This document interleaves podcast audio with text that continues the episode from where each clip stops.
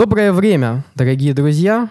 У нас очередной выпуск самого безызвестного подкаста в русскоязычном э, интернете, но у нас очень-очень долгожданный гость. Вот он как раз-таки не безызвестный. Uh, у нас в гостях Данил Абрамов. Сегодня мы будем говорить про React, uh, про кишочки React, про нововведение React uh, и про все основные тонкости, которые сейчас присутствуют. Привет, Данил. Привет. А, можно меня называть Дэном, потому что я уже так больше привык. А, окей, Дэн. Э, окей. Э, тогда, ну, я думаю, в представлении ты не сильно нуждаешься, но все-таки. Э, Дэн э, работает в Фейсбуке над Реактом уже, я не знаю, сколько ты лет работаешь? Ну, почти пять. Почти пять лет. Дэн известен тем, что построил первой версии э, редакса и популяризировал его.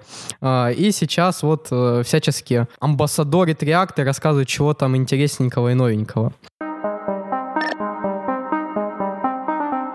Давайте для начала поговорим о а, самом новом, самом вкусном, а, том, почему в React 17 нету особо фич и чего там на самом деле поменялось. Такой необычный релиз 17, потому что там, с одной стороны, как бы теглайн, что типа нет ничего нового, ну это, конечно, не, не совсем правда, но это ну, потому что там не то, что люди ждали, да, то есть там люди там говорят, ой, там типа, ну, потому что мы планировали какие-то там другие долгосрочные проекты, над которыми мы работаем, но мы все еще их пилим, а у 17 такая очень необычная роль, это как бы переходный релиз. И, ну, как цель этого релиза в том, чтобы максимальное количество приложений могли на него перейти с 16 И, в принципе, единственное большое изменение, которое там есть, а, но при этом как бы рассчитывается, что, ну, там нам потребовалось там типа там 20 компонентов каких-то поменять, там, которые сломались, но в целом из, из там а, сотни тысяч там с чем-то.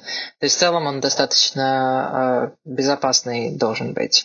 Главное изменение это то, что Uh, ну, React использует делегацию, да, то есть uh, событий. То есть, если, например, ты там пишешь там button on click, на самом деле мы слушаем этот клик на уровне документа. И таким образом нам не нужно там каждый раз э, создавать, э, типа привязывать хендлер к каждому молодому элементу. Проблема с этим, например, если у тебя есть э, не реактовое приложение, там какой-нибудь там jQuery или Angular или что-то еще, и ты потом какую-то маленькую часть его начинаешь э, на реакте делать. Например, ты заменяешь э, какой-то кусочек там jQuery, jQuery там, диалога на реактовый диалог, например, но остальное shell это все еще, э, все еще там jQuery. А у тебя может быть, э, например, если есть какая-нибудь кнопка, и типа она при клике делает stop propagation, чтобы, а, чтобы событие не пошло наверх. Но вот проблема была в том, что это, собственно, не работало, потому что а, у, React, ну, у React своя как бы ивентовая система, и это stop propagation, он только работает на React компоненты, но нативное событие, оно уже на уровне документа, потому что это то, где React слушает. Поэтому если мы делаем stop propagation, ну как бы, а ему уже некуда пропагетить, оно уже наверху. И получается, что нативные другие типа хендлеры, они уже получили события, и как бы поэтому получалось получалось две проблемы, да, что одна это трудно, ну не то, что трудно, естественно, люди это делали, но появлялись вот такие странные всякие казусы, если, типа, перестраивать часть приложения на реакции, остальную часть, или наоборот уходить с реакта, да, и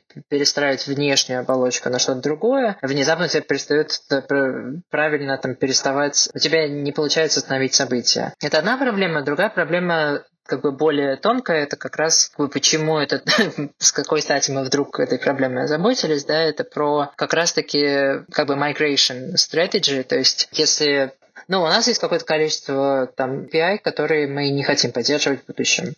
То есть это там legacy контекст, который он сначала не был документирован вообще, потом он был документирован с большими буквами «не используйте», вы все равно использовали. Потом появился уже нормальный контекст, который там все знают, да, а legacy контекст, но он до сих пор поддерживается. То есть там э, большинство людей даже не знают, как это API выглядит, оно все еще существует, оно все еще работает. Но как бы вот всякие такие штуки, их э, их не, ну, тащить в будущее, как бы в какой-то момент их хочется отрезать, да.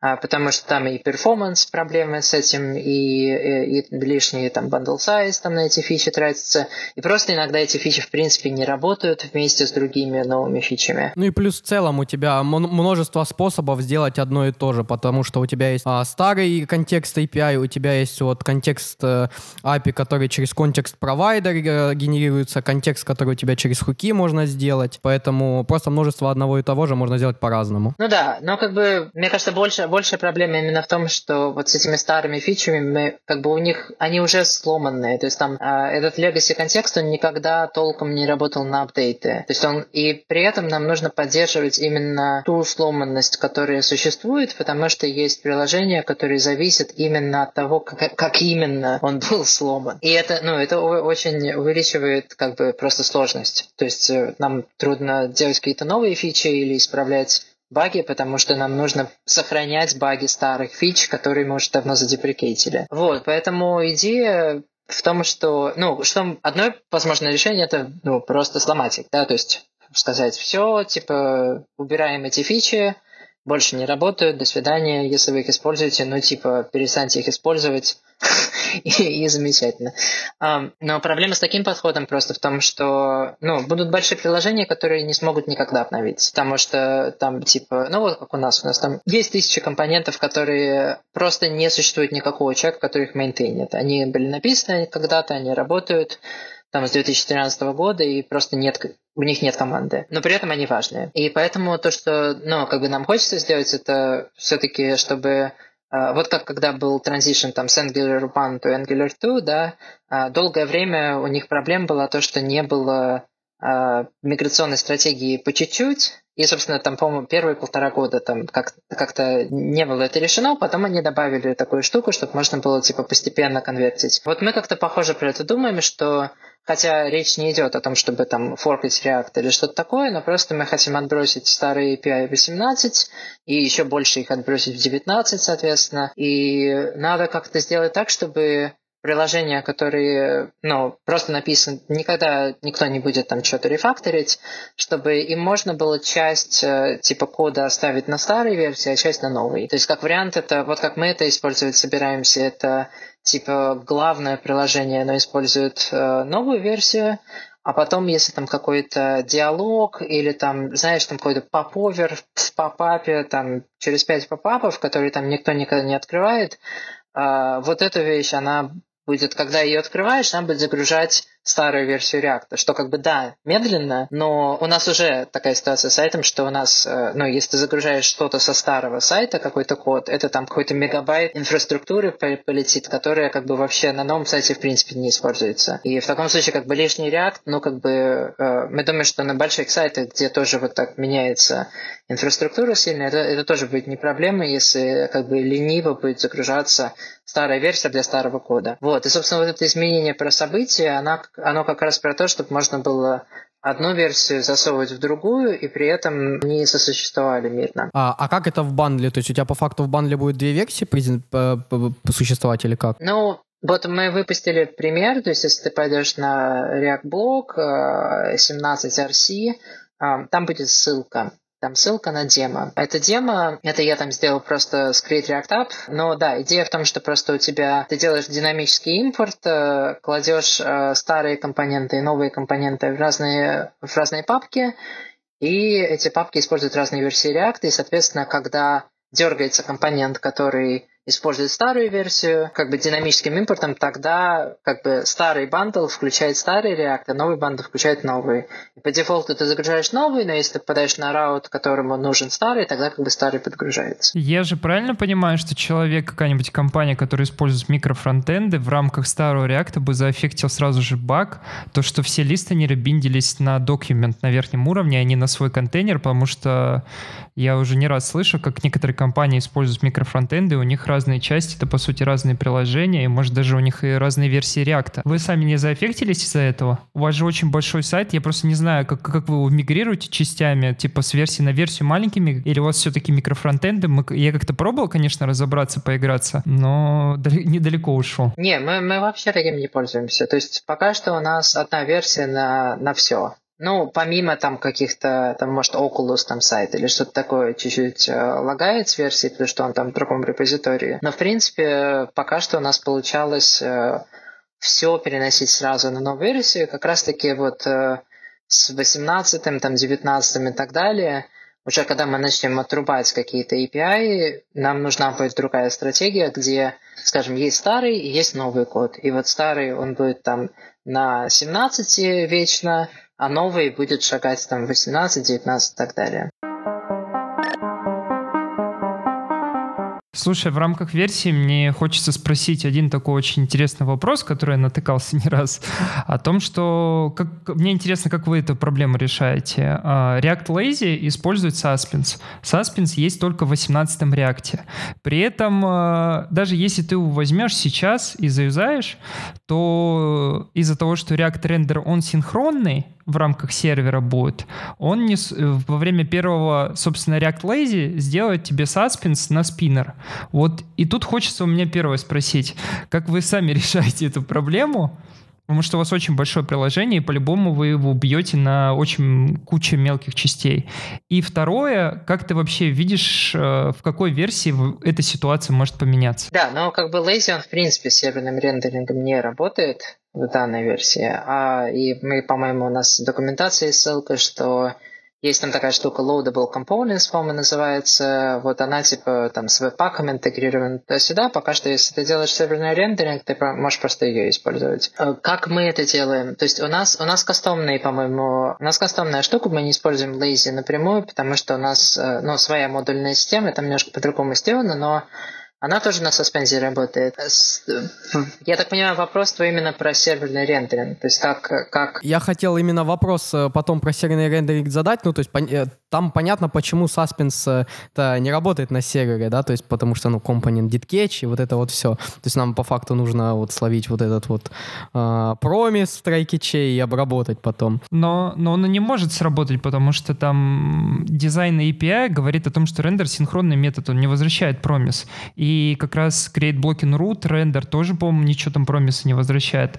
А в рамках 18 реакта я пока его тыкал, я так понял, у меня вообще вариант использовать на сервере только как legacy. То есть React там, э, React slash Doom сервер, или как там называется, рендер дергаешь и все. Поэтому я просто очень сильно удивился. Мне, кажется, тут мы путаем несколько абсолютно несвязанных вещей. В, общем, э, там create root и всякие такие вещи, это только про клиент. Да? То есть есть React рендер, это становится там create А то, что на сервере, пока что у нас только один серверный рендерер. Да, это серверный рендерер React сервер, он никакой не legacy, он совершенно обычный. Ну, то есть там нету понятия legacy не legacy, он только один у нас пока что. Он синхронный, да. То есть он не возвращает никаких промисов. Я не думаю, что возвращать промис, в принципе, была бы хорошая идея, потому что ну, например, если, если мы говорим про дизайн, как бы мы делали асинхронный рендеринг, мы не хотели бы ждать бы всего документа и потом его отправлять, мы хотели бы его стримить. То есть мы хотели бы прогрессивно стримить э, контент. И тогда вопрос... Дело в том, что... Но то, про что ты спрашиваешь, именно про лейзи, это немножко тоже отдельная тема. А, я могу немножко рассказать, как, э, как это работает сейчас. Как, я могу рассказать, как это работает в open source сейчас, потом как это работает у нас, и потом как мы хотим, чтобы это работало. Потому что Было это немножко... Прекрасно. Вот да, было бы отлично, только сейчас я хочу, вот, э, чтобы мы далеко не убежали, я все-таки хотел бы услышать, а как вы в итоге пофиксили вот эту проблему с, со Stop Propagation? А, ну, проблема, собственно, да, пофиксили мы тем, что просто мы вместо документа теперь бандимся к рутовому элементу. Угу. Поэтому, если ну, у тебя один рут внутри другого рута, то как бы он застопится на уровне внутреннего рута и не пойдет mm, дальше. Супер. Вот. Ну, теперь, наверное, да, было бы интересно все-таки про React Lazy, Suspense и э, Bright Future послушать. Ну вот сейчас, если если ты в open source релизе попробуешь использовать там suspense на сервере, он тебе вообще просто ошибку напишет, что типа это не поддерживается, потому что, потому что это не поддерживается. В 18 версии все-таки поддерживается. Он сделает fallback на Sunspence, а второй раз окей будет. Я про 18 годы говорю, но это для меня 18 потому что я думаю, что релиз, который 0.0.experimental-tech 18. Да, если мы назовем это 18 то, ну, как бы да, я думаю, что это как, когда оно будет не сырое, оно будет 18. Да, там просто другое поведение, то есть э, там он уже не кидает ошибку, вместо этого он тебе сразу отдает фулбэк. То есть э, он тебе, если у тебя там спиннер какой-то, он тебе сразу отдает спиннер. Но это тоже как бы не идеальное поведение, да, потому что на, на сервере как бы код сплитинг сам по себе не имеет никакого смысла, потому что у тебя уже модули, они уже на сервере. То есть тебе как бы не нужно их ждать, верно? Ты хочешь их как раз-таки сразу... Это не то же самое, что, например, дата фетчинг. Fetching на сервере, да, имеет смысл, а, может быть, э, выплюнуть спиннер, а, пойти к данным и потом типа стримить HTML там отрендеренный а, внутри. То есть это как мы хотим, чтобы наш э, новый сервер-рендер, мы пока еще не начали его толком делать, в идеале он бы работал как раз такими chunk ами, где он рендерит как можно больше, те куски, которые еще там требуются данные, он туда спиннеры сует, этот HTML отправляет на клиент и параллельно ну, начинает говорить с данными, и потом куски HTML складывает на клиента. На клиенте маленький runtime, который React, как бы он React не ждет, это просто маленький такой склеивающий runtime, который их в правильные места в HTML засовывает. И потом уже загружается JavaScript. JavaScript. А, это как мы хотим, чтобы он как бы в идеале работал. Но абсолютно как бы забудем про это все равно. То есть если мы уберем данные из этого вопроса и только говорим про code splitting, этот подход не имеет смысла для code splitting'а, потому что если у тебя там code splitting, э, типа загрузить там какой-то компонент, на сервере он у тебя уже есть, поэтому просто бери и рендери. И это то, как мы хотели бы, чтобы code splitting тоже работал там в будущей версии, да, когда у нас будет вот этот стриминговый рендерер серверный, то есть не который который синхронный, а который стрим тебе дает. Он, соответственно, будет э, code split кусочки сразу дергать на сервере и э, рендерить по-настоящему, без fallback'ов. Но на самом деле это уже как бы поддерживается сейчас. Как мы это делаем сами, э, у нас очень, у нас такая хаки, э, хаки сетап, где, в общем, у нас так сделано, что на сервере, если ты исполняешь вот этот там динам... У нас не динамический импорт, у нас там специальный синтаксис для этого, но не суть. Там можно типа bubble плагином из динамического импорта переделать. В общем, мы, сдел... мы делаем, чтобы это были синхронные реквайры на сервере, и поэтому они просто э, но поэтому на он просто как бы генерит контент. А для тех частей, которым нужны данные, то есть где у нас suspense для данных используется, мы сейчас типа генерим placeholder, и мы как бы склеиваем из, из мы делаем как бы React сервер э, рендер э, вот этот синхронный для нескольких частей, нашего UI, и потом мы как бы склеиваем их вместе. Но это как бы супер такой хаки approach, но в принципе он годится, потому что клиенту абсолютно все, как бы клиент не в курсе, э, что там, закончили мы делать серверный рендер, не закончили, как бы с точки зрения клиента, просто если HTML пришел, он как бы может с ним работать. И там есть специальный формат, где когда ты посылаешь э, типа suspense boundary, э, то есть э, вот, собственно, где э, код, код сплитинг или данные, мы комментарием у нас в формате отвеч, отмечается это fallback, то есть это спиннер, или это, собственно, контент. И то, что новое вот в этой, то, что называешь 18 версии, да, это как раз-таки то, что клиент, если ты в, э, в конкурентном режиме, то есть если ты не, не, в обычном этом старом React Render, а если ты в Create Root, в конкурентном режиме, если он умеет как э, fallback э, серверный HTML хендлить, так и контент. То есть, если ты даже... Вот сейчас, например, в реакции есть такая проблема, да, если, если например, ты игнорируешь то, что Suspense говоришь, типа не используй меня на сервере, и все равно посылаешь, э, э, ну, как бы получается, что ты посылаешь контент, даже если ты, он полностью отрендеренный, а на клиенте у тебя Suspense и Lazy. И у тебя, когда клиент гидрируется, он такой, ой, у меня же нет кода, и он берет и убирает контент и заменяет его на спиннер. И у тебя вспышка такая получается. Как бы это проблема. То, что только в 18 версии это будет работать, это то, что э, поскольку сервер отмечает комментарием это fallback или это контент, клиент тоже это знает, и клиент не будет убирать контент. То есть, если у тебя контент уже есть компонента, а код для него не загружен, в 18 версии React может э, гидрировать его постепенно. То есть он может загидрировать те компоненты, для которых код уже зафетчен, такие, ну, там, типа, какой-то shell, там, navigation bar, еще что-то. А может быть, там какой-то посередине, типа, э, модальный диалог или там какая-то хрень, которая lazy, э, он не будет заменять на спиннере, он просто это оставит как мертвый HTML, который пока что к нему ивенты не подрублены.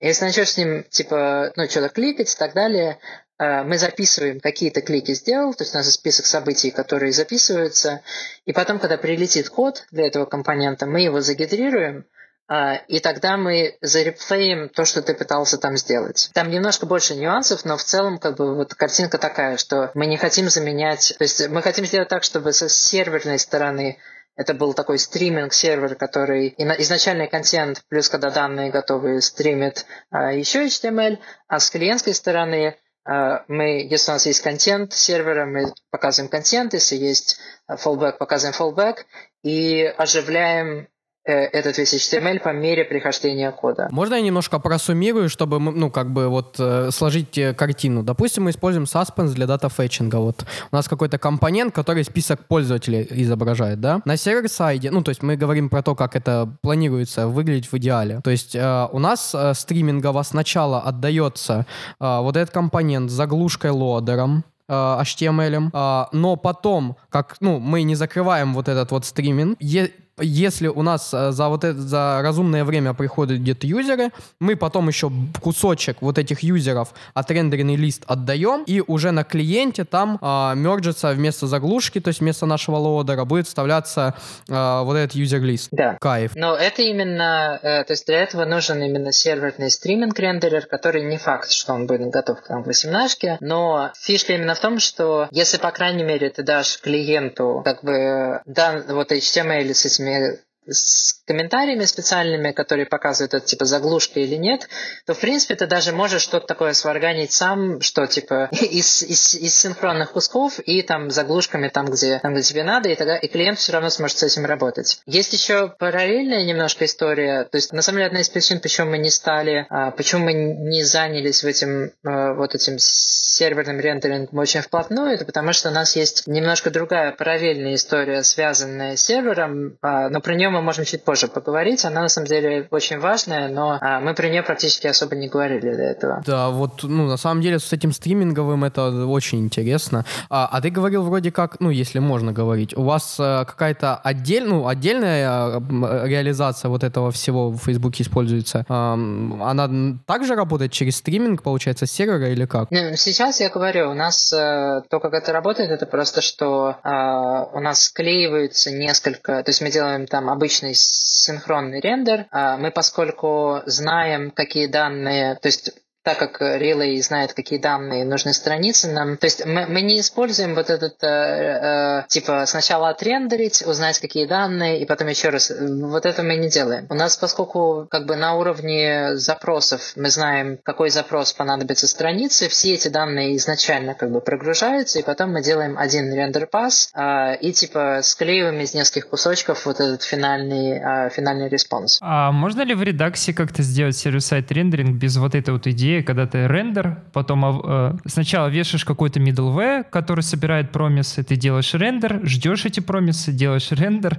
ждешь эти промисы, допустим, и на третий рендер, скорее всего, у тебя вся вложенность внутри компонентов прогрузилась, и у тебя уже есть весь контекст. Ну, мы редаксом совсем не занимаемся, то есть как там люди это в редаксе делают, это, это их личное дело. Как, когда я, ну, еще и редаксом увлекался, тогда, мне кажется, подход был не в том, чтобы рендерить что-то, это просто но ты описываешь э, свои типа дата dependencies как-то отдельно и так, чтобы типа знать заранее. Мне кажется, вот этот подход типа отрендерить раз, отрендерить другой, отрендерить третий, это ужасно неэффективно. Я не понимаю, а, почему люди это делают, но, наверное, это удобно. А, но в целом, И да, не факт, хочется... что отрендерится все. Просто приложение можно не переписывать. Вот. А чтобы сделать вот с роутингом, как делать сервис-сайт props Next.js, это надо сделать. Mm. А тут да, можно, не, типа... я согласен. То есть а, эргономично как-то... Я, я понимаю как бы сам... Ну, то, что хочется сделать, это чтобы как бы код, который читает данные, был рядом, ну, не очень далеко от кода, которым эти данные нужны, и чтобы он, он следовал а, вот этой структуре дерева. А, это, опять-таки, тоже связано вот с этой вещью, над которой мы работаем, про которую мы можем после, после, вот, этой, после вот этого поговорить. Потому что, опять-таки, при нее пока мало информации, но, мне кажется, она довольно важная в этой картине. У меня такой вопрос, в который я не вдавался как бы в детали, но, к примеру, если использовать классовый компонент, у которого есть условно await какого-то фича, а после этого set state,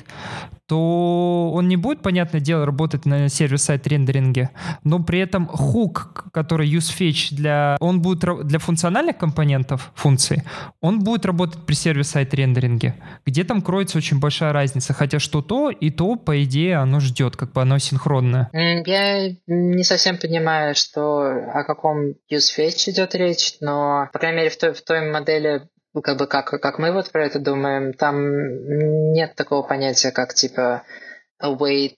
Ну, то есть, мне кажется, реактовая модель, она очень сильно отличается от, типа, async await модели. То есть, ты, наверное, спрашиваешь, как suspense для data fetching'а работает или, или что? Не-не-не, просто э, если использовать топорно, вот взять готовое, типа, frontend приложение, которое было когда-то на классах, написано какой-нибудь контейнер странички, вот этот знаменитый паттерн на component will mount, все писали там, типа, try, ну, а, да, const, да, response, await и set state. Он не работает. Но я при этом видел, люди используют useFetch hook в функциональных функциональных компонентах, и у них эта штука работает. Я думаю, мало ли это в контексте, потому что... И, я не знаю, как она может работать на сервере. Я думаю, что там, там что-то другое.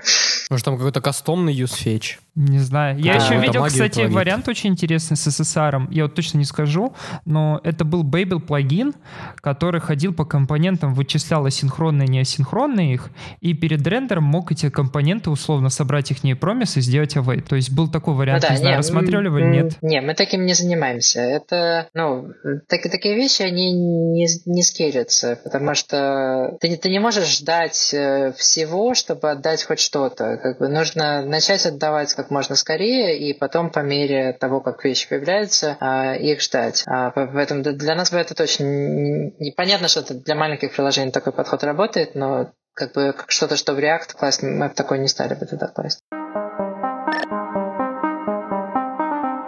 Да, ну, в смысле, тут нет не какая-то секретная штука, потому что это все, ну, типа, там, pull request и все такое, это все открыто, но мы не особо много, как бы, наверное, про нее объясняли, потому что она все еще такой research. А, но мне кажется, вот эти как раз вопросы, типа, про а, с, там, серверный рендеринг, там, туда-сюда, почему там мы до сих пор не делаем это серверный рендеринг, они как бы с, это отчасти потому что, ну, вот мы сейчас заняты немножко другой штукой, которая мы, ну, мы будем использовать и в контексте серверного рендеринга и как бы и, и вне этого контекста. У нее есть типа кодовое имя Flight. Это не значит, что это то, как это будет называться. Это просто, ну, мы так, пока, пока у нас вещи как бы экспериментальные или research, мы даем какие-то кодовые имена как раз-таки для того, чтобы не особо задумываться над скопом, чтобы можно было скоп поменять или поменять, что это вообще такое. Вот, но мне кажется, она, ну, как концепция, она довольно интересная и, и, и релевантная тут. В общем, идея в том, что, ну вот очень много говорят там про bundle size, да, типа вот, вот там вот если бы React там был бы типа там меньше, вот тогда все было быстрее. Хотя, опять-таки, мы там говорим про что-то, что даже на самых плохих сетях там занимает там секунду. Все bundle size, в принципе, там React приложение, да, как правило, это действительно проблема, потому что там React сам размер фиксированный, а вот что-то там с ним напишешь, это, конечно, а, как это, растет не по дням, а по часам.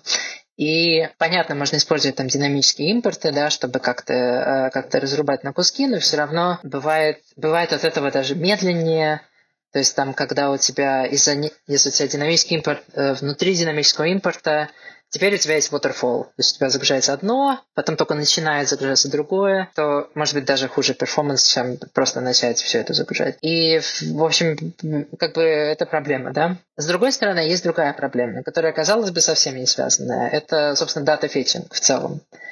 То есть, э, как, как загружать данные.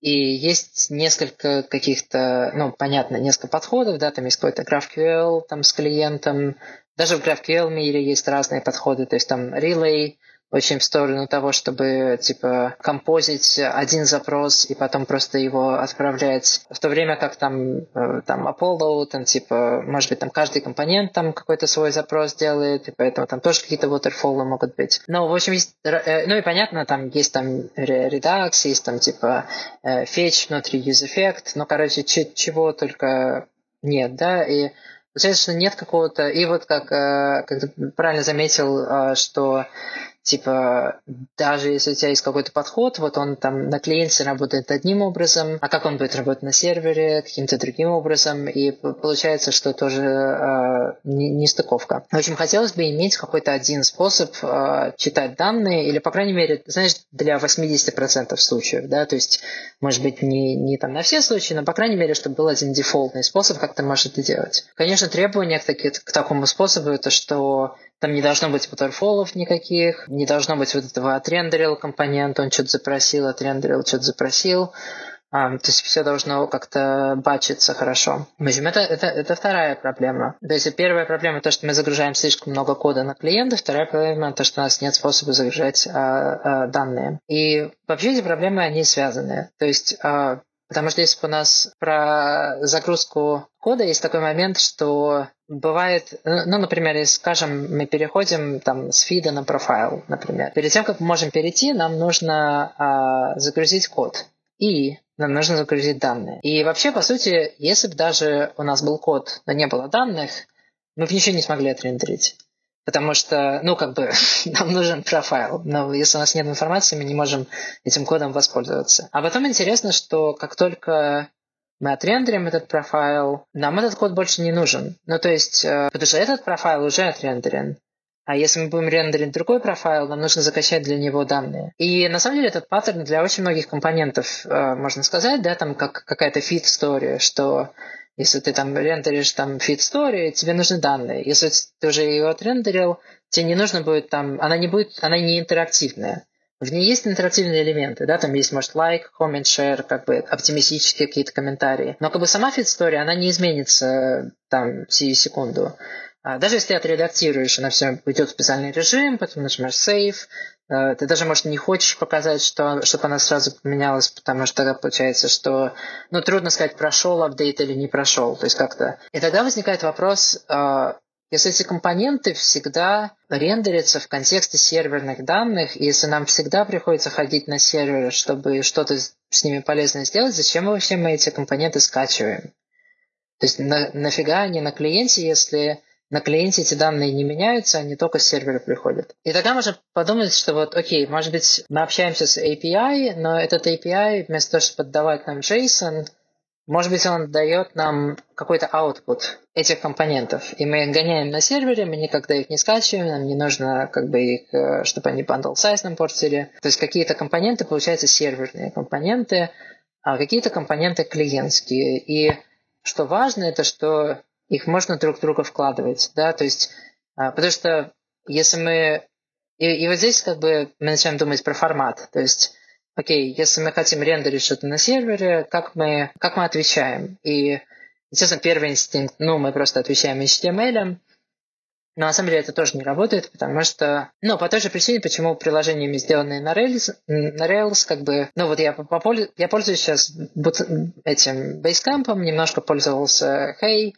и как бы и у того, и другого э, есть недостатки. То есть прям чувствуется, что, ага, я знаю, что вот это типа interaction, он так сделан не потому, что это хороший user experience, а просто потому, что так как бы фреймворк работает. Они могут заменять только большие экраны. Если ты заменяешь большой экран, ты теряешь все состояние внутри. А, ну, ты можешь там как-то его пересаживать хитро, но, в общем-то, это довольно сложно. А, и получается, у нас такой сейчас есть спектр решений от а, какого-то клиентского реакта, где а, ты скачиваешь все данные, даже если тебе они все не, не нужны, а, которые как бы статические, ты скачиваешь весь код, и потом ты все это рендеришь на клиентском компьютере, который не обязательно особо мощный, и на другом конце, но при этом все интерактивно. И на другом конце спектра у тебя вот эти серверные приложения, где каждый клик это либо новая страница, либо Turbolinks, или как там это называется, PageX, который, по сути, новая страница, просто он, типа, заменяет ее на ходу, но у тебя теряется вся интерактивность внутри, ты не можешь сделать, как бы, например, рефреш текущей страницы без того, чтобы убить все инпуты, убить весь фокус, убить весь скролл и так далее. Вот, и мы хотим сделать что-то посередине. То есть, как и в качестве формата тогда у нас будет не HTML, а у нас будет JSON. И этот JSON, по сути, описывает React дерево. Но а, это React дерево, оно, соответственно, будет похоже на HTML, в принципе, да, то есть у тебя там, не знаю, paragraph, там div, span, whatever, И, соответственно, если это серверные компоненты, то это как бы их output. То есть мы сами там компонент post не включается, да, тебе вместо этого приходит там div, div и, и там что внутри них. Но помимо а, платформенных компонентов типа div, можно включать еще клиентские. То есть а, клиентские компоненты в данном случае, это, например, вот как у тебя есть пост, он типа рендерит div div, а потом он рендерит comment. Или comment input. А comment input — это компонент в папке типа клиент. А, это типа реактовый компонент, где может быть state и всякие такие вещи. Это кли... обычные классические клиентские компоненты. И что тогда происходит? Тогда в, в этот JSON response, вот этого а, типа вместо HTML у нас вот это React дерево, и помимо дивов там будет типа там какой-нибудь э, dollar sign 1 или там dollar sign 2. А в, не, а, а в начале этого response'а будет типа dollar sign 1 это модуль номер там 22 из скрипта под URL таким-то. А там dollar sign 2 это типа модуль там такой-то из скрипта такого-то.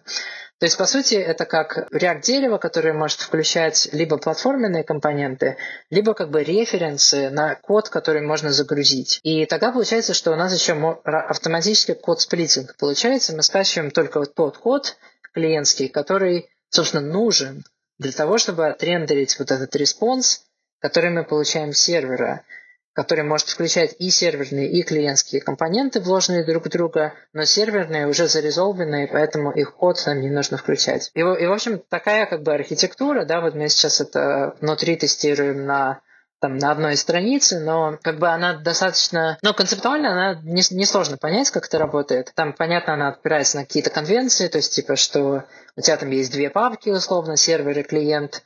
А, в серверной папке компоненты могут общаться с базой данных, да, то есть они могут буквально делать там database.read, потому что они на сервере.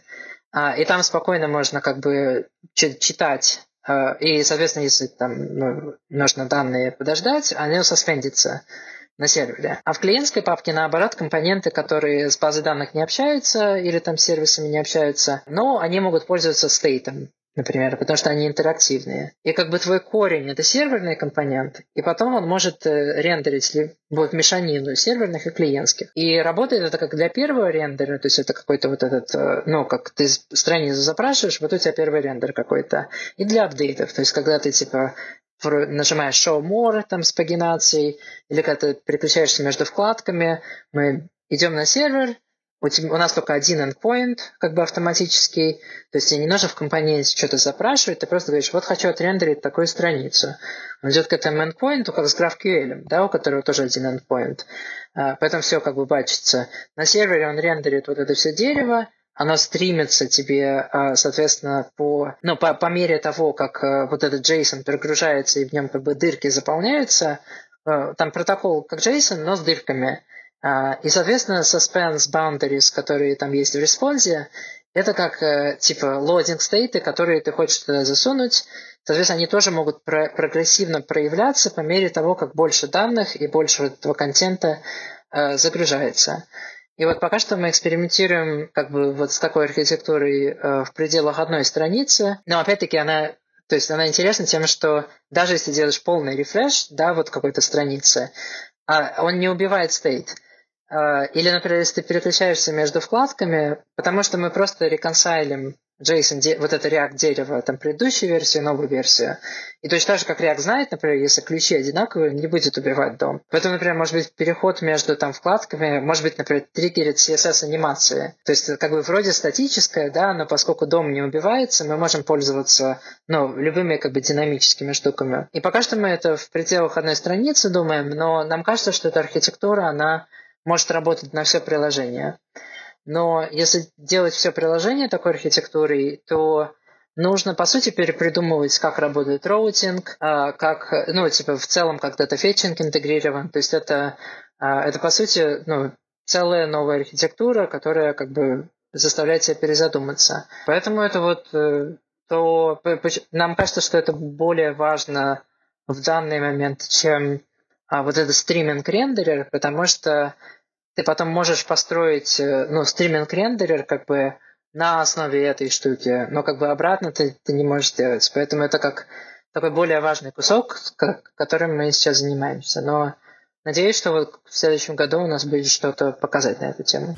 А есть ли смысл вне Фейсбука? Я так понимаю, просто большинство server-side рендеринг условно нужен, чтобы для не, не авторизованных или поисковых систем вернуть HTML-ку. Поисковая система не может восстановиться зачастую, если использует простой краулер. Он какую HTML-ку получил, то и взял. А для пользователя как бы появляется бонус, что он может восстановить контекст, сделать хидратацию, плюс если он анонимный, то, скорее всего, эту страничку можно закэшировать на уровне реверс-прокси, тем получить буст. По сути, ты закэшировал ее, все ее открывают, какую-нибудь страничку, там, я не знаю, пользователя, и у них она стартует просто моментально, ни запроса в базу, ничего. Просто ты рассказал историю очень классно, но вне Фейсбука, есть ли ее как смысл применить? Я я просто, если ты возвращаешь JSON, то это не про поисковую систему, это про авторизованного пользователя и, скорее всего, про очень большие проекты. Потому что если... Mm, я, я думаю, немножко непонимание. А, вот эта вещь про JSON, это не про первый рендер. Это про апдейты в основном. А, вот. Но если у тебя есть вот этот JSON, ты первый рендер можешь реализовать через него, потому что первый рендер это будет взять JSON и замапить в HTML. То есть это как бы Первый рендер это как special case, более generic штуки. Поэтому, да, для стриминг рендерера, именно HTML рендерера, интеграция будет вот именно с этой вещи, чтобы она первый рендер в HTML превращала. Более того, хотелось бы это, ну, там, где возможно, это делать at build time. То есть вот, вот эту всю, как бы, махинацию с тем, чтобы а, отрендерить серверные компоненты, пройти эти в HTML, где возможно, мы хотим это сделать э, во время билда, то есть там для многих сайтов, да, у них есть просто там пять разделов не залогиненных, да, или там e-commerce какой-то, да, и э, это можно все сгенерировать ahead of time. И поэтому можно так сделать, что будут куски, которые типа суспендятся только как бы, то есть которые суспендятся бесконечно при билде. То есть это типа вот общение там с базой данных, которые ты не хочешь, которые там user specific. И тогда этого HTML как бы сгенеренный не пойдет. И это будет уже то, что при серверном рендеринге. А какие такие куски могут быть да, динамичные, зависит от там, от базы данных, которые это runtime. И просто идея в том, что это вот одна парадигма, которую можно применять и для static generation, и для типа сервер рендеринг, и как бы клиент. Да, и у тебя получается такое, что ты весь спектр можешь покрыть, и зависит просто от страницы какой trade-off Э, ты хочешь получить. И мне кажется, вот Next.js, он как какие-то первые шаги вот в таком гибридном рендеринге делает, но опять-таки у них проблема именно то, что ты пишешь get initial props, который как бы не композится, потому что он пишется сверху. А мы хотим, чтобы это превратилось в дерево. И вот эта вот эта идея серверных компонентов, это как, она как бы как берет идею get initial props и берет идею компонентного дерева и как бы совмещает. Слушай, а вот ты упомянул, что в основном вот этот подход, он для не интерактив блоков работает. А, а как быть, если у нас, допустим, ну, я так понимаю, у нас просто переместится вот эта вот э, э вся логика на клиент, если у нас, допустим, мессенджер, и у нас есть э, edit кнопка. То есть, по факту, мне же нужно потом вот этот вот месседж, который я получил э, при первом фиче, поменять у пользователя через WebSocket. То есть, получается, у нас просто вот эта логика, она в клиенте будет резолвиться, то есть человек просто подключается через WebSocket, и конкретный элемент будет меняться. Я правильно понимаю? А, я, я не совсем уверен, что я понял точно вопрос, но мне кажется, ты спрашиваешь, а что если сначала кажется, что что-то статичное, но потом типа нужно, чтобы клиент это менял.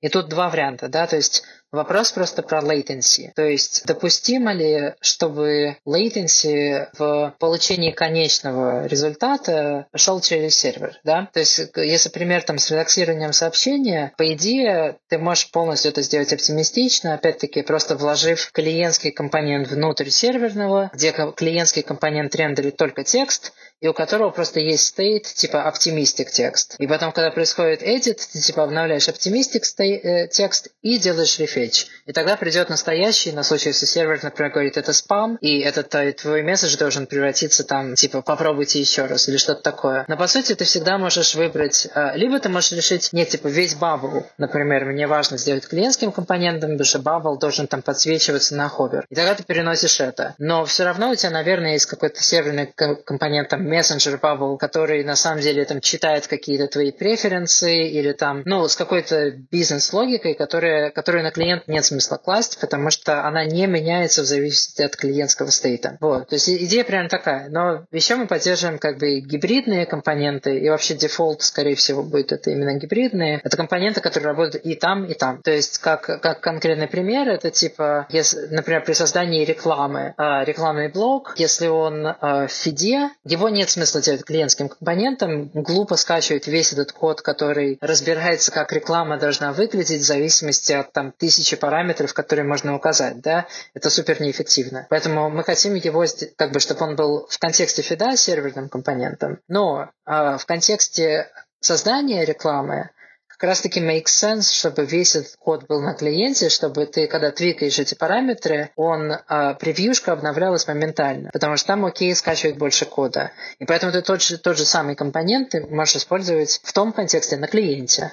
И пока как бы ты не используешь э, э, как бы server-only features, типа как читать из базы данных, получается, что как бы компонент универсальный, он может и там, и там использоваться. Ну да, логично. Вот, но у меня по этому вопросу нет, Дмитрий. А как примерно выглядит API, чтобы до конца понять? То есть рендер выплевывает HTML-ку и еще отдельно это дерево, которое клиент принимает и понимает, какие компоненты из этого дерева ему нужно догрузить, и потом уже производит хидратацию или как? Я вот этот момент просто не до конца понимаю. Насколько тут сервер...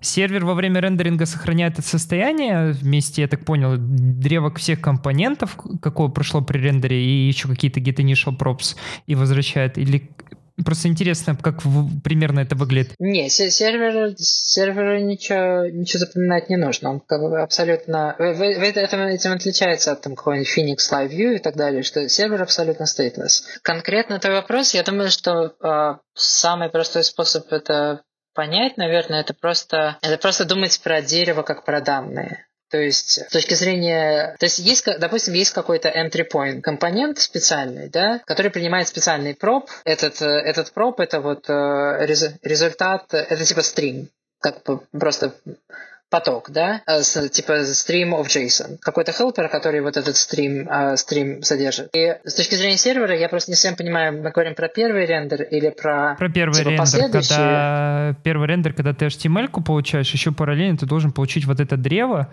потому что перед да. гидратацией ты должен подгрузить все компоненты. Потому что, я так да, понимаю, есть... тут в данном случае runtime будет очень легкий у клиента. А, ну, runtime получается сам React, да, то есть, как бы, если, например, у тебя все приложение это чисто серверные компоненты, и у тебя, например, ноль клиентских компонентов, то все, что приходит на, ре... на клиент, это только React. И, соответственно, там какой-то, может быть, я не знаю, 5 строчек React render, там что-то. А с точки зрения сервера, это получается, что вот эта прослойка, которая будет э, соединять серверный стриминг рендерер с, с вот этим с флайтом, это можно представить, что ты как будто бы делаешь вот этот, ты задаешь клиент флайтовый, говоришь типа, вот мой рутовый серверный компонент, вот типа там пропсы, которые ему пришли, и а, а клиент тебе дает вот этот, э, вот этот стрим. И ты засовываешь этот стрим в специальный типа как бы flight renderer или что-то такое, какой-то э, ну, специальный компонент, который с этим деревом умеет общаться. И это уже эта, эта штука, это, ты сам это не делаешь, эта штука, она как раз-таки ждет стрима, ей приходит JSON, она выплевывает HTML из него. То есть это что-то, что делается как бы behind the scenes. А для следующих уже, для апдейтов, это получается, э, что опять-таки это просто вот этот entry point, он уже где-то в твоем клиентском как бы приложении, да, как э, либо в руте, либо там где ты эту, этот флайт начинаешь использовать, где-то, может быть, глубже. Просто вот этот entry point, у него просто типа проб там URL или что-то такое. Когда меняется URL, он, он говорит сервером, сервер начинает ему прислать вот этот JSON, а он этот JSON просто возвращает. А React знает, что это дерево реактовое, поэтому React просто его рендерит. И, соответственно, те части, которые не готовы, они суспендятся, и ближайшие suspense, э, типа вот эти плейсхолдеры, они просто показывают спиннеры. Ну, теперь понятно. Звучит... Э, ну, кстати, да, вот ты упомянул Phoenix Live View, у меня просто очень срезонировало с Phoenix Live View этот вот подход. Да, да, да. Я просто хотел еще немножко про конкуренции поговорить, потому что тоже довольно э, интересная, вкусная тема. А, Давай. Вот, на самом деле изначально мне интересно, а, по какой причине вот возникла вот эта идея останавливать рендер компонента. Потому что, ну, мне кажется, что задача просто убрать э, debounce инпутов, это, ну, недостаточно причины, чтобы прям менять кардинально какую-то концепцию внутри реакта. Ну да, тут сложный вопрос. На самом деле это то, с чем мы сейчас как бы мучаемся, это именно как эту историю рассказать, потому что ее можно рассказать там, ну, с десятка разных углов, и каждый из них ну, всегда можно затеряться и типа... Ну, вот как я сейчас, да, рассказывал вот про, про Flight, да, ему тоже нужна конкурентность, потому что нам, ну, нам нужна возможность рефрешить что-то, что уже на экране, без того, чтобы эту вещь убивать. То есть, э, если ты уже отрендерил там какой-то кусок, и потом ты типа э, рефетчишь его, мы не хотим схлопывать все плейсхолдеры, это значит, что нам нужно в памяти начать рендерить новую версию, пока старая версия остается интерактивной, и потом, если в старой версии ты хочешь делать что-то другое, ты нажимаешь на другую кнопку, мы просто выкидываем то, что мы начали делать в памяти, потому что нам больше не нужно. И для этого, ну, тебе нужен какой-то способ это сделать. А, и на самом деле, вот когда общаешься с людьми, интуитивно это, эти вещи трудно связать. Кажется, что, ну, типа, ну да, просто делаешь памяти. Но на самом деле там такой клубок проблем, как бы, как это сделать, чтобы оно реально работало, ну, практически математически, да, то есть это, это про поиск, как бы, законов, как, как вещи компонуются вместе. Если у тебя э, сам, э, похоже на, на системы типов, да, если у тебя в системе типов есть дырка, как бы вся система не работает, она просто рассыпается. А, и тут, тут похоже, что как бы вот это в том, как data flow проходит, если, если наивно попробуешь подойти к проблеме асинхронности, у тебя, скорее всего, там будет какой-то изъян, и потом из этого как бы все остальное тоже рушится. А, ну вот я, я попробую несколько каких-то... А, я думаю, что вот это про инпуты, да, это, это просто одна, одна из сторон, а сторон много. Ну да, но это та сторона, которая очень просто понимается на самом да, деле, потому это, что это, все ее реализовывали. Да, это то, собственно, почему мы с этой начали как бы объяснять отчасти. Отчасти потому, что, если честно, мы сами не знали, какие еще стороны есть. То есть у нас, ну, подход был такой теоретический достаточно. То есть с теоретической точки зрения, если операционные системы, да, или понятно, что если у тебя есть какая-то хрень, которая начала делаться, и потом она внезапно внезапно становится не нужна, потому что юзер хочет делать что-то еще, вполне логично, что ее не нужно больше делать. Это как бы common sense. Я не знаю, почему это настолько,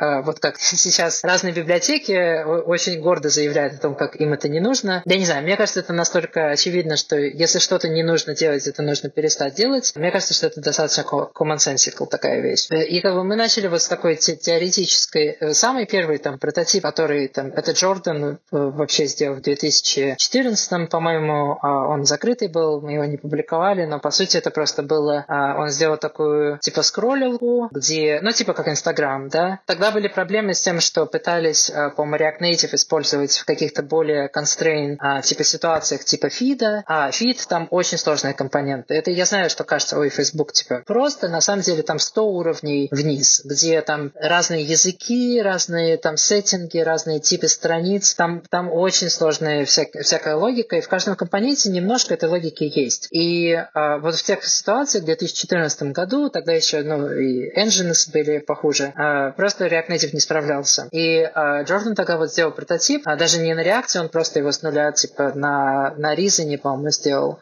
то есть на, нативный, а, где, то есть это натив, нативный код был, и с, нативным кодом тоже как бы вот в этой парадигме декларативного рендеринга тоже были фреймдропы, то есть ты скроллишь, и потом вот эта история появляется, и поскольку их там несколько пререндерится как бы внизу, в тот момент, когда она как бы выходит, а, если ты их очень аккуратно там не ресайклишь, что ну тоже как бы довольно сложно делать супер аккуратно, а, а немножко фреймы дропаются и как бы чопи. И то, что он сделал, это как раз вот э, proof of concept uh, uh, экспериментального подхода, где вместо того, чтобы садиться на main thread и просто на нем сидеть, пока ты не закончил, а, ты просто, у тебя есть промежутки, в которые ты работаешь, а есть промежутки, когда ты даешь скроллеру делать скролл. И если ты начал работу, ты ее делаешь в памяти, а не на экране, Опять-таки, двойной буферинг 80-е мы уже поняли, не нужно все делать сразу. Можно класть буфер, а когда буфер готов, буфер заменяешь. А это уже тоже решенная проблема. Поэтому то же самое можно делать для application дерева, да, то есть ты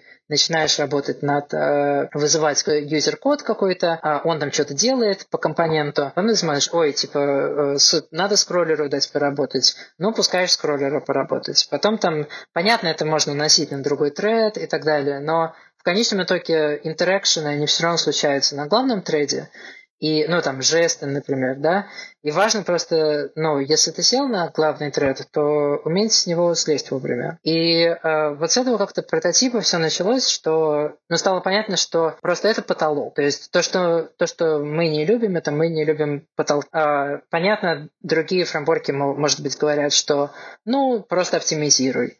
Ну, как бы ты не можешь оптимизировать э, произвольный юзерский код. Это то же самое, что операционные системы поняли. Ты не, ты не можешь, э, вот у тебя был MS-DOS или что, и там вот э, одна программа работает, другая не работает, и потом там зависла, вся система зависла.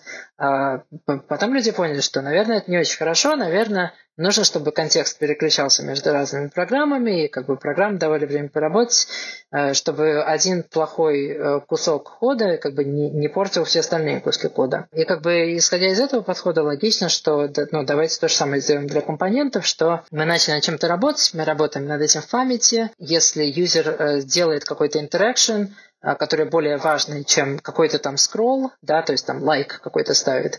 Мы хотим выкинуть эту работу, которая может подождать, которая не суперсрочная. Человек даже не знает, когда network response пришел. Поэтому человеку не критично, что типа вот эти scroll stories, они появятся там на 0,2 секунды позже. Но зато у нас анимация будет без вот этих прум-прум, знаешь, чопи фреймс таких. Вот, это было то, с чего мы начали. Но, опять-таки, это только один. И там ты можешь оптимизировать как угодно, что угодно. Но э, вот эти реактивные фреймворки, там, Svelte, они оптимизируют, типа, апдейты. Но в приложениях, которые, ну, по крайней мере, типа тех, которые мы строим, перфо, ну, ботлнеки, они не в, не в апдейтах, они в маунтах.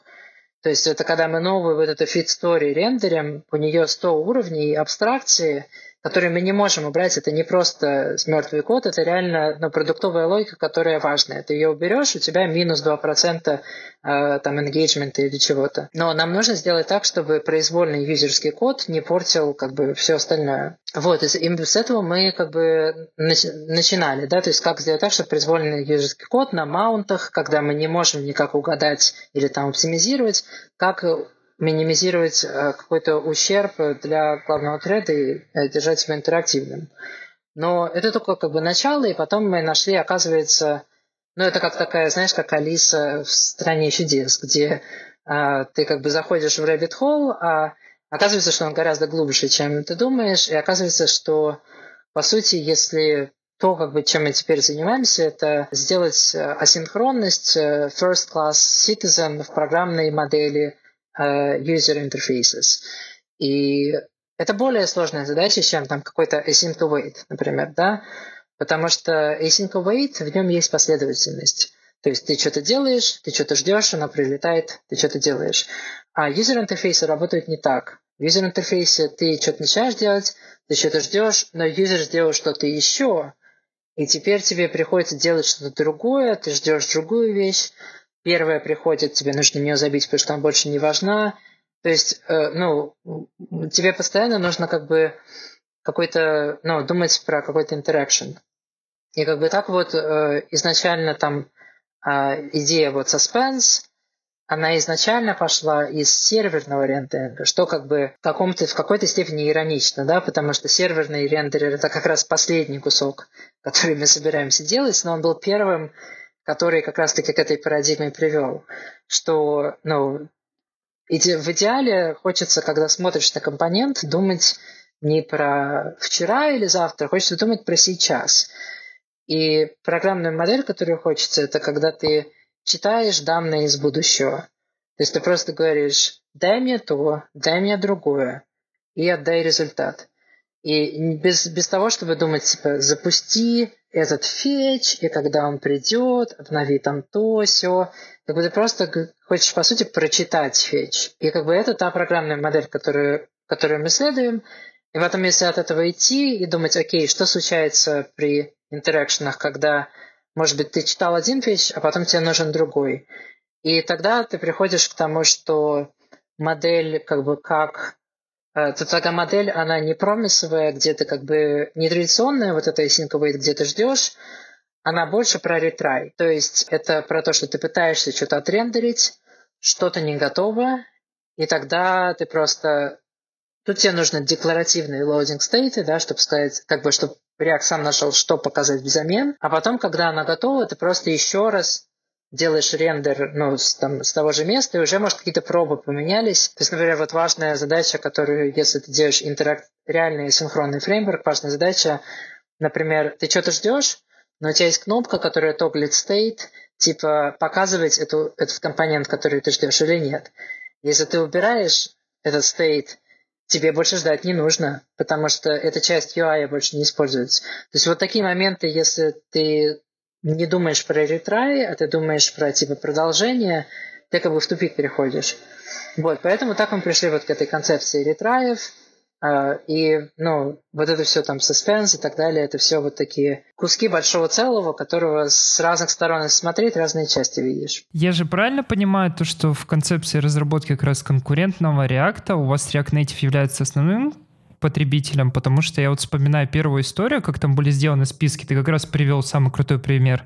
Там до флет листа был list view, который просто рендерил все топорно сверху вниз. Это было вообще ад. Потом вы завели list, и в нем есть интересная концепция, то, что он обрамляет, насколько я знаю, все компоненты в какой-то компонент, который делает как-то рендеринг асинхронно. И получается scroll view, когда ты скроллишь эту ленту, он может немного опередить данные. То есть ты можешь проскроллить быстрее вверх и увидеть белое то есть белую часть экрана, не прорендеренные компоненты, а потом как раз и эти компоненты достраивают сверху вниз.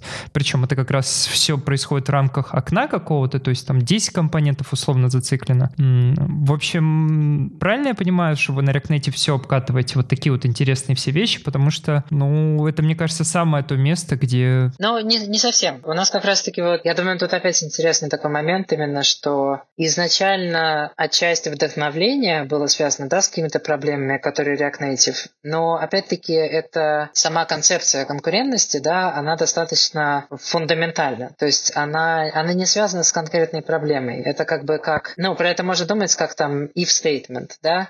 Есть тысяча способов, которыми ты можешь использовать if statement, но, наверное, у if statement есть какое-то преимущество там над go-to. Поэтому сейчас э, люди делают структурированное программирование, они просто бегают по адресам. И тут похоже то, что, да, какие-то конкретные проблемы там из React Native, или из еще чего-то они повлияли на модель, но как бы consequences у модели именно то, что она гора- гораздо более общая. И вот это то, что казалось там полезным там для того же, ты говоришь, например, там для списка, да, виртуального. Например, это похожая, по сути, проблема там вот э, то, что у нас есть такой компонент suspense list, да, в, в этой 18 версии, который, он интересен тем, что он рендерит как раз э, свои, он позволяет себе, типа, сделать как список, э, ну, он не обязательно там лист, да, это может быть как тейбл, ты можешь от рендерить как угодно, просто список нот. Но он тебе позволяет как бы рендерить их по мере готовности и в определенном порядке. И как бы с одной стороны получается, что они, с одной стороны получается, что они могут ждать э, какого-то дата фетчинга или там картинок, когда прогрузится, чтобы, например, если emoji пикер, чтобы они прогружались не, э, не рандомным порядком, а типа слева направо, сверху вниз, например, если загружаются. Например, ты можешь делать это для картин, или ты можешь делать это для данных, или ты даже можешь делать это для CPU. То есть вот, например, в фиде мы используем suspense list для того, чтобы компоненты рендерить по мере готовности, даже если у нас есть больше данных, мы все равно хотим, типа, ну, выплюнуть эти истории как можно скорее. И получается, что это как бы не просто перформанс оптимизация, типа, либо CPU, либо I.O., а это как бы поскольку это интегрировано в программную модель, это все что угодно, что занимает время, и э, хоть там с веб-воркером пообщаться, оно все как бы укладывается в одну и ту же модель. А вы это делаете вот такого вот отложенное переключение, то, что все прорендерилось как раз с помощью новых хука, который у вас называется Use Transition, и какого-то таймаута, что оно? Там, там, ну, то есть есть несколько новых примитивов, да, мы все еще их немножко твикаем, то есть там э, конкретный API поменяется, но вот одна из вещей, да, это Use Transition, он опять-таки, он работает для, ты можешь его использовать для как бы нетворка, да, то есть, например, переход там, типа, с одного айтема на другой айтем, э, или там рефетч э, комментария, или что-то такое, ты не хочешь, чтобы он исчез, ну, потому что в реактовой парадигме, да, UI это функция стейта. Если стейт меняется, типа, вот новый айтем, ну, как бы все исчезает, потому что у тебя тебе нечего показать. Но как раз-таки это то, что конкурентный режим решает, да, в конкурентном режиме у тебя есть transition, ты можешь сказать, запусти этот рендер, типа, в бэкграунде, но не показывай его результат, пока у нас не будет что-то типа приличное, то есть пока, пока нам не придется прятать существующий контент. И как бы это один способ использовать use transition. Опять-таки другой способ это его привинтить к чему-то, что CPU intensive. То есть вот у тебя есть какая-то визуализация, например, или там input, и ты там он тебя лагает, когда ты меняешь, и тогда ты просто вкручиваешь use transition, говоришь типа пока там transition происходит, покажи маленький серенький спиннер рядом там с инпутом или рядом с чем-то, что или там opacity поменяй, типа оно перерендеривается. И получается у тебя такой один механизм, который ты можешь использовать вне зависимости, почему у тебя какая-то задержка происходит. А suspense list это, ну, э, это вещь, которая немножко другая, да, то есть она не про то, чтобы ждать какой-то операции, она просто то для того, чтобы компоненты, которые чего-то ждут, чтобы они показывались в конкретном порядке, чтобы у тебя не прыгал layout, например. Потому что прыжки layout, они и, ну, понятно, и юзеру неприятны, но и это, опять-таки, пример, где performance с точки зрения, как бы, машины, да, типа делать что-то быстрее, это хуже. Потому что если ты показываешь какой-то контент быстрее, layout прыгает, браузер на плохих девайсах может там 800 миллисекунд теперь в этом layout е сидеть, который тебе даже не нужен, потому что через там долю секунды тебе загрузить данные, он прыгнет обратно, еще 800 миллисекунд. А мы просто искусственно задержим показ чего-то, что заставляет вещи прыгать, и потом покажем их как бы в том порядке, в который, который натуральный. Меня тут есть еще вопрос. Мы упоминали React Native. О, несмотря на то, что вы сейчас очень делаете много изменений в React, но про React Native что-то не очень сильно говорят. И вот сейчас у вас идет перестройка как раз на новую архитектуру фабрик, когда теперь у вас... Э, раньше у вас как было устроено реконсилер, э, был React обычно, был а, React Native реконсилер, который дергал UI менеджер. И, насколько я знаю, вы хранили два дерева компонентов. Одну в JavaScript части, а другую уже в нативной части. Сейчас вы, у вас переписался UI полностью на плюсы заинжектился в JavaScript Core. Как, измени... как изменился реконсилер, по-твоему, и когда у вас будет релиз? Вот это у меня, наверное, самый интересный вопрос, потому что тут и с React ждем, и с React Native ждем. Куча очень крутых изменений, а релизов, э, ну... Да, с этим сложно, потому что, ну, э, я думаю, отчасти, потому что, как ты видишь, это во многом research. Это research и development, да, и этого на самом деле, мне кажется, у комьюнити нету какого-то это, это, наверное, немножко необычно, да, что вроде популярный проект э, ведет себя как академическая а, какая-то штука. Но на самом деле, мне кажется, в этом и есть а, прелесть его, да, что мы можем себе это позволить, и мы можем реально, то есть это не просто какая, какие-то игрушки, да, мы как бы на продакшене смотрим, работает research или не работает. Если работает research, то, ну, мне кажется, вся, вся индустрия движется. Но по реальности получается, да, что проекты занимают иногда годы.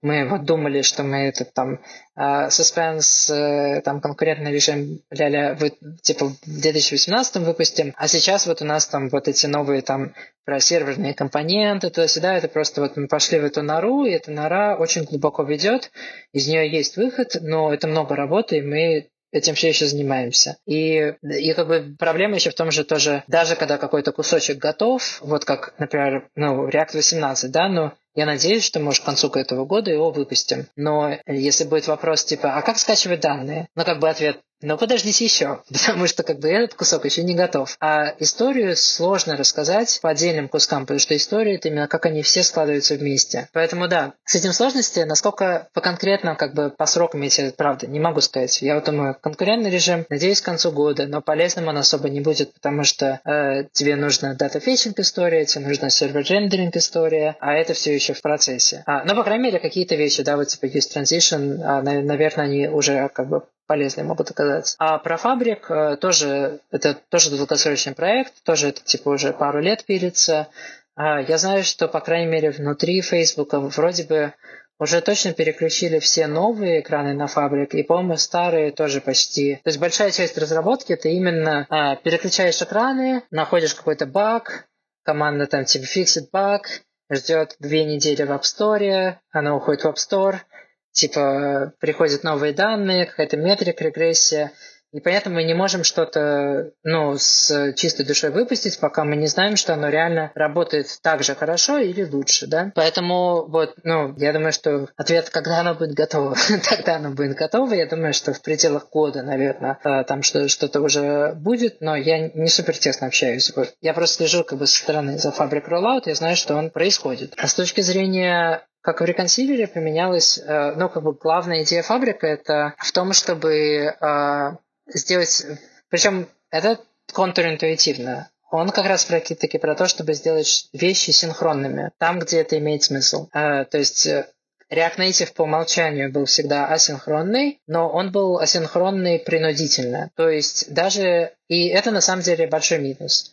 А, и это мы узнали, вот когда мы работали с другими... То есть у нас помимо React Native у нас есть другие нативные фреймворки, и вот use cases типа фида, туда React Native очень сложно запихнуть, потому что там синхронное взаимодействие очень важно, потому что, типа, тебе, например, нужно отрендерить э, компонент, узнать его размер, чтобы впихнуть его в правильное место в layout, ну, какого-то другого нативного компонента, но ты не можешь его измерить в React Native, потому что он рендерится асинхронно, и значит, ты не знаешь, какой размер он занимает. И поэтому React Native очень трудно было эмбедить вот в такие сложные скрины, типа как fit. И там в фабрике как раз-таки идея в том, что там меняет архитектуру, так, чтобы ее вот именно как бы само, чтобы можно было делать вот этот UI-апдейт с любого треда. То есть, если нужно, с главного треда, там какие-то жесты, типа там вот ты драгаешь что-то, оно моментально отвечает. Для этих кейсов полезно иметь возможность синхронно рендерить с, с, с обычного треда. А потом какой-то network response, да, там это может там с другого треда. И, соответственно, это как бы для того, чтобы позволить вот такую мультитредовость, поменялась архитектура так, что вместо мутаций для дерева, то есть у нас есть как бы дерево, которое похоже на дом, а, вот это на уровне UI менеджера, и до фабрика оно мутируемое, похоже на как, как дом. То есть там есть insert child, ну, условно говоря, да, такие вещи. А в фабрике оно, а, оно иммутабельное. То есть э, там, если ты хочешь заменить скрин, как бы реконсилер, он делает копию этого дерева и говорит, вот типа следующая версия. И поэтому, понятно, есть какие-то потери с точки зрения аллокаций, но с другой стороны, есть там другие вещи, которые мы теперь можем оптимизировать, там типа, например, там layout мы можем делать там асинхронно,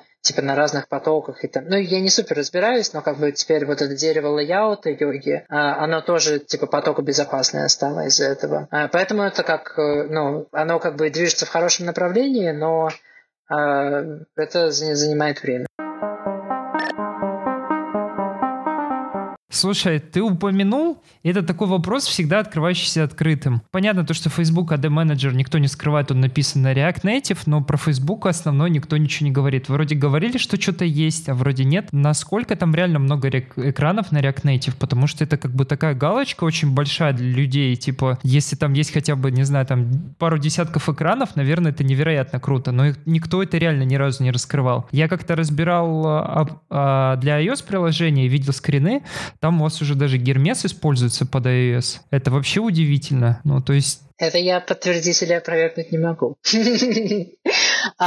Насчет этих, э, насчет скринов 700, э, по-моему, даже больше, чем 700 э, в главном iOS приложении. Ну, то есть можно галочку ставить, я думаю. Можно, можно галочку ставить, да. Да, потому что там была там статья типа про мессенджер, да, что вот мессенджер типа писал. Там как бы статья, она была не про React Native, но она немножко выглядела, как будто ней типа React Native кидают under the bus, то, что называется. В плане типа вот у нас все такое супер нативное и так далее. Но мессенджер он и не использовал React Native. То есть мессенджер он был нативный, нативный. Они использовали React Native полгода на двух экранах, типа просто попробовать, но там была такая мешанина, там был React Native, там был еще один нативный фреймворк, и вроде потом еще один кастомный, в общем, они его как-то пытались законсолидейтить, убрали React Native, а скорости это не помогло, и потом они все это выкинули и переписали с нуля, супер как бы такой тон, тонкий слой. Поэтому это, это была история не про React Native, но тогда многие люди подумали, что типа, ой, Facebook там отказывается. Но, говорю, 700 экранов в Facebook application, там, вместо Инстаграме тоже много, не знаю сколько точно. Они, конечно, по большей части long tail features, да, то есть это там не фид. Но опять-таки, вот мы уже обсуждали, почему а, с фидом сложности, да, в том числе там, и а, то, что просто нету синхронности, а, поэтому как бы нету интеропа хорошего, который хотелось бы. Но вот фабрик это должен решить, и там посмотрим. Давайте потихоньку заканчивать, потому что выпуск, на самом деле, не знаю, я, я прям кайфанул. Очень много информации, очень много интересной информации, на самом деле. Uh, у нас uh, обычно бывают какие-то плотные блоки, какие-то не очень плотные. А здесь получилось прям uh, плотнейший выпуск. Uh, на самом деле, спасибо тебе, что откликнулся, пришел к нам, рассказал, потому что, ну, это безумно интересно, что сейчас происходит, uh, как вот сейчас развивается дальше самый популярный фреймворк uh, для фронтенда. Спасибо вам, дорогие дорогие друзья, что нас слушали. Надеюсь, чай был очень вкусный. С вами, как всегда, был Дмитрий Пацура и Артем Кобзарь. И у нас в гостях был э, Дэн Абрамов. Спасибо, что пригласили. До скорых встреч. Надеюсь, ты к нам еще придешь с новыми историями. Э, это будет безумно интересно для нас и для наших слушателей особенно. Э, вот. Поэтому, да, пока-пока всем. Пока-пока. Пока-пока.